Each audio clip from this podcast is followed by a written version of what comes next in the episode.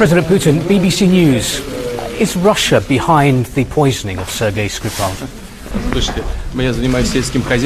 We're dealing with agriculture here, as you see, to create conditions for people's lives. And you talk to me about some tragedies.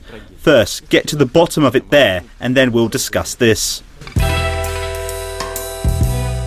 It is now clear that Mr. Skripal and his daughter were poisoned with a military grade nerve agent of a type developed by Russia. Some breaking news. An murder investigation has been launched by the Metropolitan Police following the results of a post mortem examination into the death of a 68 year old Russian, the businessman Nikolai Glushkov. The quarrel of the UK government is not with Russian people. Our quarrel is with Putin's Kremlin.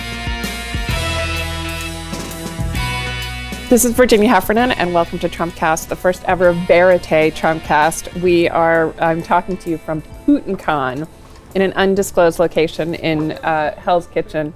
No joke, undisclosed. They told us the um, actual location of the place just today, having planned this thing for months in advance. And we all met here, and it's a group of people that include luminaries like Garry Kasparov and, and Bill Browder, and my guest today, Luke Harding, um, the author of Collusion. He's been on the show before. And we just heard him give a talk about Sergei Kripal's poisoning, um, the poisoning of Skripal. It's, it's Skripal with an S. He say okay. I mean, see, I mean you know there are different ways of verite. there's a different ways of doing it, but I mean, but, but basically Sergei Skripal and his daughter Yulia. and his daughter Yulia. Um, and uh, and this has been extremely relevant today because we're talking about dissidents. Um, there are a lot of dissidents here present, dissenters and turncoats, even in the case of Skripal. Luke, maybe you can recap for us a little of the talk you just gave and why you've moved from talking about collusion to Skripal. Yeah, that, that was the plan for this conference was to talk about collusion, Donald Trump, and I had to kind of tear the script up because we've just had a darkly bizarre a couple of weeks in, in, in the UK. Um, I'm, I'm based in London. Quite a few things happen in London, but absolutely nothing ever happens in Salisbury, which is this very quiet cathedral city in the southwest of England, uh, where Sergei Skripal uh, has been living ever since he was spy swapped out of Russia in 2010. Um, he was pardoned. He was a former military intelligence officer working for the GRU, which is actually the, the most powerful and also the most secretive of the three Russian spy organizations. There's the FSB, Putin's old service, and there's the SVR, which is the sort of smoother end. It's the sort of multilingual diplomats who are actually spies. Uh, and the GRU were the people who fell out of airplanes, did special operations, and so on. It was military intelligence. Um, and I think everyone had forgotten about him. Uh, I, I knew other defectors um, wh- whom I, have got to know uh, since I was kicked out of Russia in 2011, and Skripal was not one of them. Uh, and yet he is targeted, and not only is he targeted, he, he is targeted with this rare Soviet-made nerve agent, kind of no, Novichok nerve agent. Novichok is the name of it, and that's a like sort of a brand name or It's a generic group of, of highly toxic agents which are sort of five, eight times worse than, than sarin. Uh, and they were developed in complete secrecy by a group of talented Soviet chemists uh, in a closed complex near the town of Saratov on, on the Volga River. Um, and we know this because there was a defector who, who blew the whistle on this program and wrote a memoir which I downloaded and read, and a lot of other journalists who are very good at becoming instant experts at things have also read. Um, But the, the, the point is, first of all, just how gruesome the attack was. Yeah. So, so what happened was that passers-by saw Sergei Skripal and Yulia Skripal, on a park bench, foaming at the mouth, out of it, eyes glazed, spasming. They thought that they'd taken a drugs overdose, and the sort of paramedics were called. Um, she was helicoptered to the hospital. He was driven there, and, and of course, then, then we discover it's a nerve agent. So, but the point is that that actually this is a calling card. In other words, this is Vladimir Putin formally saying, "Where is the evidence? We've got nothing to do with this." But actually, sorry. Where's the? Oh, he is formally he- he- saying yeah, that. he's formally yeah, saying yeah. there's no evidence, etc., etc. But I- informally sending a message to everybody that it was Russia, um, that by which I mean Russia's special services can do whatever they want, where they want, and, and, it, and it's a really a sign of complete contempt for, for, for the UK. So I've heard this thing uh, described as an assassination and a poisoning. but it also seems potentially like the use of chemical weapons. Um, Well, it is. There's nothing potential about it. I mean, it, wa- it, that there were chemical weapons used. we don't in- say in that a- about the polonium poisonings, for Well- instance. Well, uh, the, the method is similar insofar as it was a miracle that no one else was um, seriously affected by the polonium. W- with the polonium, you remember it was Alexander Litvinenko in 2006, this Yeah. radioactive isotope put in a, in a white ceramic teapot in a Mayfair hotel, just around the corner from the American embassy, by the way. The, the teapot went back in the dishwasher. So the fact that someone else wasn't severely injured by this was, was sh- sheer dumb uh, good fortune. And on this occasion, we, we don't know if the idea was to poison both Yulia and Sergei, or just Sergei, and Yulia was an accidental casualty. But the fact was that there was a police officer who was the first on the scene who attended to them, who was also exposed to this vile stuff and is, is, is now in hospital. I mean, he's conscious, but, but we don't know what long term health effects he may Oh, have he is conscious. Okay, I he's conscious. But, so the point is that actually, frankly, a whole number of people could have been killed by Yeah. this, and and the assassins, whether they the assassins on the ground, if there were assassins on the ground, we don't know how this thing was deployed, or whether Mm-hmm. in Moscow, didn't care. So you say he, this is a, and I should say to listeners that uh, Luke and I are having lunch right now. This is a, a pretty um, hectic and overly stimulating conference because uh, the talks are immensely interesting. Um, you say sending a message, not to get self-centered about Trumpcast, but the, you know we talk a lot about Robert Mueller's investigation. Yeah. Obviously, we talk to you and to others about collusion. Um, it, you know, is there a message to Americans, American journalists investigating uh, Russian interference, or a message to those who might testify about Russian interference? Well, yeah, th- this is something I've been kind of de- decoding in articles I've been writing Yeah. um, in the last couple, couple of weeks. I, I think I think the message works on several levels. W- one, it's a message of, of, of contempt towards the UK, and it's saying you are weak, you haven't got any allies, which is true because of Brexit, because the man in the White House seems strangely reluctant to criticise Vladimir Putin and has not exactly leapt to Theresa May's defence. Yeah. Although he has now kind of rather late in the day en- endorsed the UK position, which is that Russia was responsible. So it's a giant V sign to, to the UK. But uh, V sign is a uh, fuck you in Italian. I, yeah, I wasn't sure whether that was uh, that was podcast Oh, right. podcast appropriate language. Sorry. but, but anyway, uh, it was- it's also quite helpful domestically. Bear in mind, there's a Russian presidential election. this attack happened two weeks precisely before the election, Yeah. A- and of course, it's been huge in the Russian media. They say it wasn't us.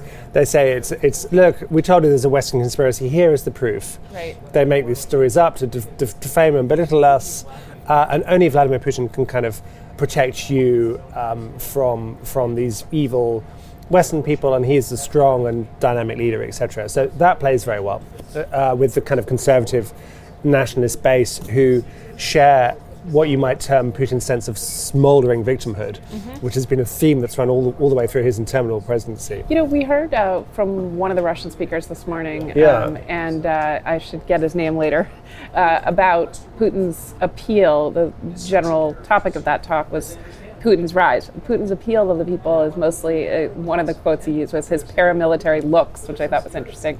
Um, is that what how we describe his I, I mean, five five? I mean, he's, stature? he's, he's had some work done. Uh, he's quite a Yes. small man. Um, yeah, yeah. I know, I, but- wouldn't but- exactly describe him as paramilitary. I mean, Can I tell you my case for collusion? Yeah, go on. I can, Yeah. oh, For gonna- I'm gonna collusion. close it. For collusion. Okay, go on. Okay, Trump will call anyone little, from Marco Rubio to uh, to Adam Schiff, um, but he never uses the word You for know- someone you know what? shorter. You have stumbled I- on the one right? fact that has closed. eluded Mueller, Yes. that has eluded me, and my best-selling book. It has, has eluded everybody. That's right. You have solved this I, mystery. that I said my in my But, Agatha can I can I riff off your small man theme? Yes. Uh, uh, you do. I did used to go to receptions in the Kremlin before I was evicted fr- from Russia, and you would see the, the, the Putin cabinet, and they, they were all exceptionally small men.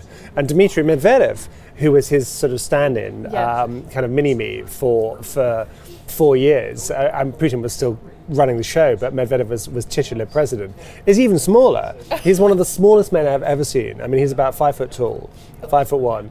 Uh, and what's so hilarious is when the Kremlin does photo calls, when he was president, that, that he would go to some collective farm or something, go to some village. They would then pick the smallest woman in the village to sit with him and oh, shoot from below, so that he, he looked like a colossus. Well, you know, I mean, But we- there's definitely a Lilliputian dimension to this this team. But you know, I don't, I don't think it's trivial to bear that in mind because what we first we heard today about the um, shutting down of the TV station that ran the satire that used a midget figure Yeah. to represent. Yeah. Um, well, well, I mean, like And like all also- like all despots or, or, Yeah. or wannabe despots, perhaps in Trump, Trump's case, it, they don't really do humour. They, they, they can't laugh very readily at themselves. Yes. It's a, it's a kind of unifying. But then also overrunning our perceptions. So to be told his para- paramilitary looks, and we're constantly told how powerful he is and how strong he is, and then in the photographs he's like, there's not, not one American president that doesn't seem like a head taller than he is. On the other hand, we have come to accept this fiction that he is almost infinitely powerful. You know, we're surrounded. At, uh, Putin Are you talking about Putin or Trump? Putin, sorry, Putin. yeah. So we're surrounded at this conference by two messages: one that he's unraveling and might not have a future, and the other from all the signs around us. His,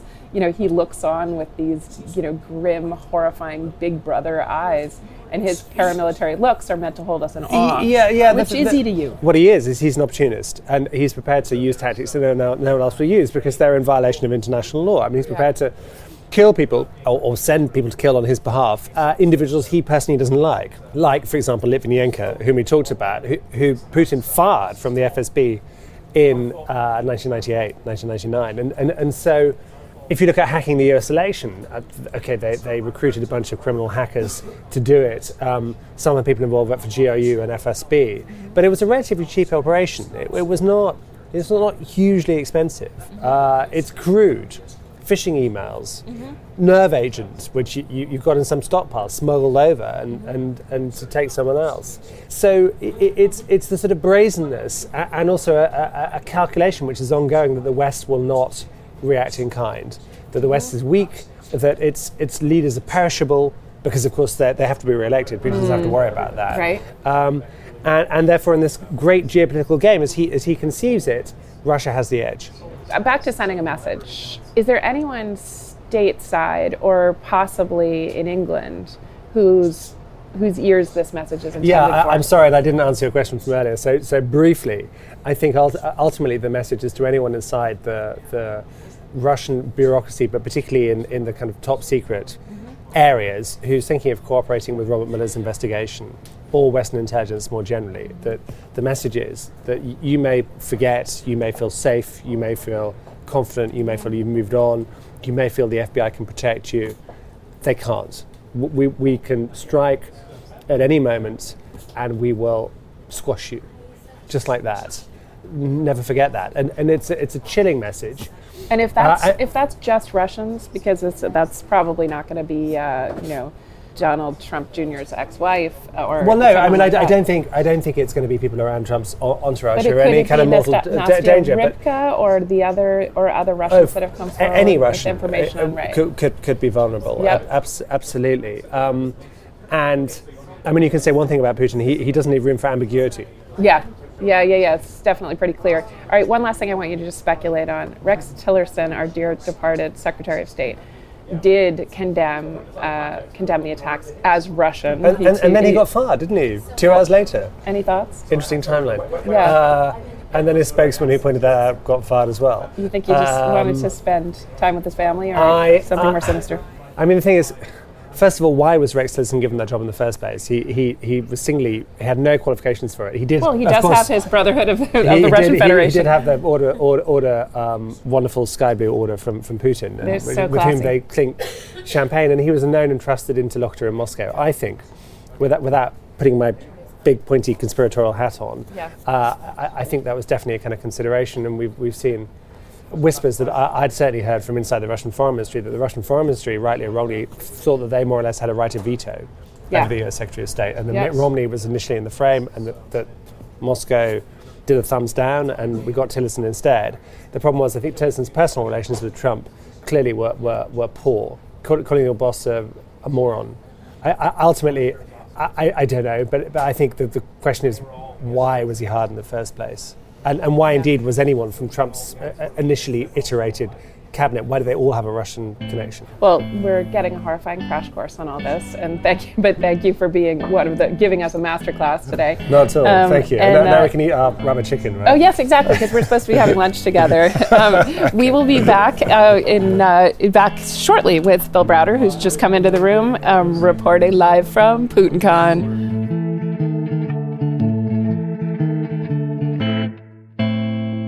We are here at PutinCon, um, and having just talked to Luke Harding, it seems fitting to talk to Bill Browder. I think we're going to let this let him improvise a little bit because we're reeling from news of another murder in England um, that has some Russian fingerprints on it. For one, the victim is himself Russian and a dissident or a defector. So, so the victim is a guy named Nikolai Glushkov. Um, Nikolai Glushkov was a um, business partner of Boris Berezovsky. Uh, Boris Berezovsky, for those who don't remember him, it was Putin's the biggest Russian adversary you know, who had to flee to exile to England 15 years ago when Putin first came to power. And all of um, Berezovsky's um, confidants had to flee with him. In this particular man's case, I, I think he was arrested in Russia, spent five years in jail, got out. They were going to open up another case against him. He ended up getting out of the country. Um, everybody who was connected to Berezovsky, Berezovsky, another guy named Badri Patakshvili, mm-hmm. and this guy Nikolai Glushkov are all dead in London. And how did what is what's the story of those two deaths, and what's the story of the today's murder? Well, so Berezovsky's death was a, um, a determined. They, they, have a thing called the coroner's inquest in England, mm-hmm. which determines the cause of death, mm-hmm. and they came up with something called an open verdict, which means that they couldn't figure out what the cause of death was. It was it looked like a suicide, or it was made to look like a suicide, but but um, the fact that the coroner said, "I don't know what it was," yeah. Um, uh, uh, basically, in my opinion, um, uh, it's kind of obvious. He was, he was, Putin hated him more than anyone else in the world, and then suddenly he died of a supposed suicide, mm-hmm. which the coroner couldn't determine. I think he was murdered. Mm-hmm. There was another guy who was, who was effectively an equal partner to Boris Berezovsky. His name was Badri Patakshvili. Okay. And ba- Badri just dropped dead one day. There was no autopsy, nothing, um, and uh, no criminal investigation. How can I mean, since poisoning is such the subject today, um, although the final death, the, de- the one today, is was a strangling, you said. They said a compression to the neck, which suggests that he was strangled. So, leaving apart the grisly details, which I was going to dive into, but I think I'd rather ask you where do things stand with the UK now? I mean, we heard a lot of talks this morning about the rise of Russia being uh, partly the history, I mean, the rise of Putin being partly the history of the West, being willing over and over again to overlook the apartment bombings, to overlook the KGB's role in the apartment bombings, up through Crimea, up through Ukraine, and all these other human rights abuses. And now, is this going to be another thing that they that the West overlooks, that NATO overlooks? Um, well, so this is this is first and foremost a British issue. This yep. happened on British soil. It's a British sovereign issue. It's a British law enforcement issue. Mm-hmm. And the reason that, that, that these things happen uh, is that there has been a totally permissive attitude towards Russian murders and Russian crime in London. Um, and the most obvious and most stark of these situations was the um, murder of Alexander Litvinenko in 2006. Alexander Litvinenko was a defector, a spy, a close friend of Boris Berezovsky as well, mm-hmm. supported by Boris Berezovsky. Mm-hmm. And um, uh, he was killed in the center of London um, by the Russian FSB um, using polonium 210, which is a nuclear material. And there was never any consequence zero consequence. And why, why was that? I mean, it, England got the memo, as Luke Harding says, about Russian interference and Russian aggression well before the United States did, and I don't think we would have overlooked that in the U.S. But well, we don't. I mean, it's hard to say what we would or wouldn't have done. So, so many yes. strange things are happening here that I don't want to predict what the U.S. would yes, do in that right. situation. I mean, let, us just. I mean, look, our, our airport, the airports and uh, power plants have all been infiltrated by Russian stuff, and um, you know, True. so yes. Uh, but what but what I would say is is that um, the answer why, why didn't Britain do anything about it? They, uh, they, they said it. Theresa May, who is the Home Secretary, their sort of top law enforcement person that before she was the Prime Minister, mm-hmm. um, she she went to court to try to prevent a public inquiry into the uh, assassination. And she said in court, this would hurt our business and diplomatic relations with Russia. Mm-hmm. So mm-hmm. she was basically subordinating national security uh, for money. Mm-hmm. And especially oil connections, or well, I imagine that BP had a lot to do with it uh-huh. because BP is um, a big UK company with a lot of strong political connections. Yeah. I think it wasn't just BP. I think it was probably there's a lot of uh, real estate agents in London and lawyers and, and concierges and, and private bankers. So while the polonium attack, because it was contained to this teapot and the teapot was subsequently washed in a dishwasher and it didn't affect others, that, that while, while that couldn't quite was considered a one-off poisoning and not a not a chemical attack. might be nomenclature we're talking about here, but I, it still seems like an important distinction to say that the Salisbury attack could have affected well, um, well, I, I, I, hundreds of others. I, think the polonium attack affected many hundreds of others. Many people were in, in the same bar and the same restaurants, um, and, and had had traces of polonium. This was a public safety disaster. Yeah. Uh, releasing polonium 210, as was chemical weapons. So these And are terrorist attacks. these are terrorist attacks, and, and this this was an act. And, and it's been said, it, it was said by Nikki Haley at the United Nations, it was said by Theresa May, Boris Johnson, and various others. This was a, a state sponsored terrorist attack ordered by Putin using high grade military nerve agents, chemical weapons, which have been banned by all countries. Under, uh, let's go to your exact bailiwick, the Magnitsky Act. How could the Magnitsky Act? Because we think that there's been a history of underreactions to this kind of to these kind of human rights abuses, atrocities, assassinations, chemical attacks. How could the Magnitsky Act be employed to connect these to fortunes that might then be frozen and oligarchs who might then be restricted? So, so the, the reason for the Magnitsky Act is, is that we understand that Putin cares about money more than human life. He cares about his money. He cares about the money of his officials. And um, he cares about the money of the oligarchs who are holding his money for him. So the Magnitsky Act is something that he actually cares about, and therefore it's something that could be used as an asymmetric retaliation to a, to a terrorist attack. And so then the question is, if it can be used, how could it be used? And, and the answer is, it's, it's, it's, it says that those people have been involved in gross human rights abuses. And in this particular case, the Russian government has been involved in a ro- gross human rights abuse. And so I, I can imagine that, um, that the Magnitsky Act or just simple anti terrorist legislation can be used to freeze and seize the assets of Russian government officials in the UK. And then the question is do they have assets in the UK? And the answer is yes. Yeah. We know the names. The British government, if they chose to, and they're not stupid people in the government, they're not stupid people in law enforcement, could identify people, members of the, of the Russian government who mm-hmm. have assets. And I can think of one off the top of my head. The first deputy prime minister, Igor Shuvalov, mm-hmm. has a $19 million apartment a stone's throw from the parliament. Freeze that apartment Yeah. tomorrow. That would do something. That would, that would get their attention. Yeah. And then announce that they're going to go after the, the oligarchs who support Russian government officials. And once again, by freeze, you mean uh, Seize. Take, take it away. As a, as- Ah. Take, take away their property. right the houses, the Oriental rugs, and then the and then keep it so they can't go to Saint Tropez and can't put their money anywhere. And I guarantee you, all of a sudden, there'd be a crisis in the Kremlin. A crisis. Amazing. But just because it would have such a, a good effect, this is not a kind of um, this is not a law enforcement that there that any body is accustomed to doing. What it sounds more like is if there were an ISIS attack or Al Qaeda attack on American soil, tracing it to a state sponsor. I mean, how do you exactly say it's state sponsored or countenanced by a government? I mean, Well, I mean, these I- are I- difficult military operations, aren't they? Well, so, so we're, we're, we're already in a war with Russia right now. Yeah. And we shouldn't call it anything other than, than what it is. It's a war. You mean the West or or the, Britain? the, the West. The Yeah. West is in a war with Russia. It's an asymmetric um, uh, war using using totally different. This is not a tank war. It's not a missile war. It's a war using computer hacking. It's a war u- using chemical weapons in, in, in specific terrorist attack. And we have to be creative about how we respond to that. And, and we, we know there's one huge piece of leverage which we have, which is these keep people, while they do all this terrible stuff, want to live the high life in the West and keep all their money in the West. And that's our leverage. It's the obvious leverage. Yeah. Everybody understands that. And so it's now time to get smart on how to implement that leverage. Um, I will say, you mentioning that we're at war, which you know is something that, I mean, uh, the U.S. hasn't declared war in a long time, so uh, we're in an undeclared war. Um, They call, goes it, they, they call it a hybrid war. a hybrid war, which goes to the question of a question dear to the heart of Trumpcast listeners, which is if there's a case for treason to be made against the president. Apparently, if he's given aid and comfort to an enemy of the United States, we have to be at some kind of war, recognizable war with that enemy, in order for his the aid and comfort that he's given the nation to qualify as an act of treason.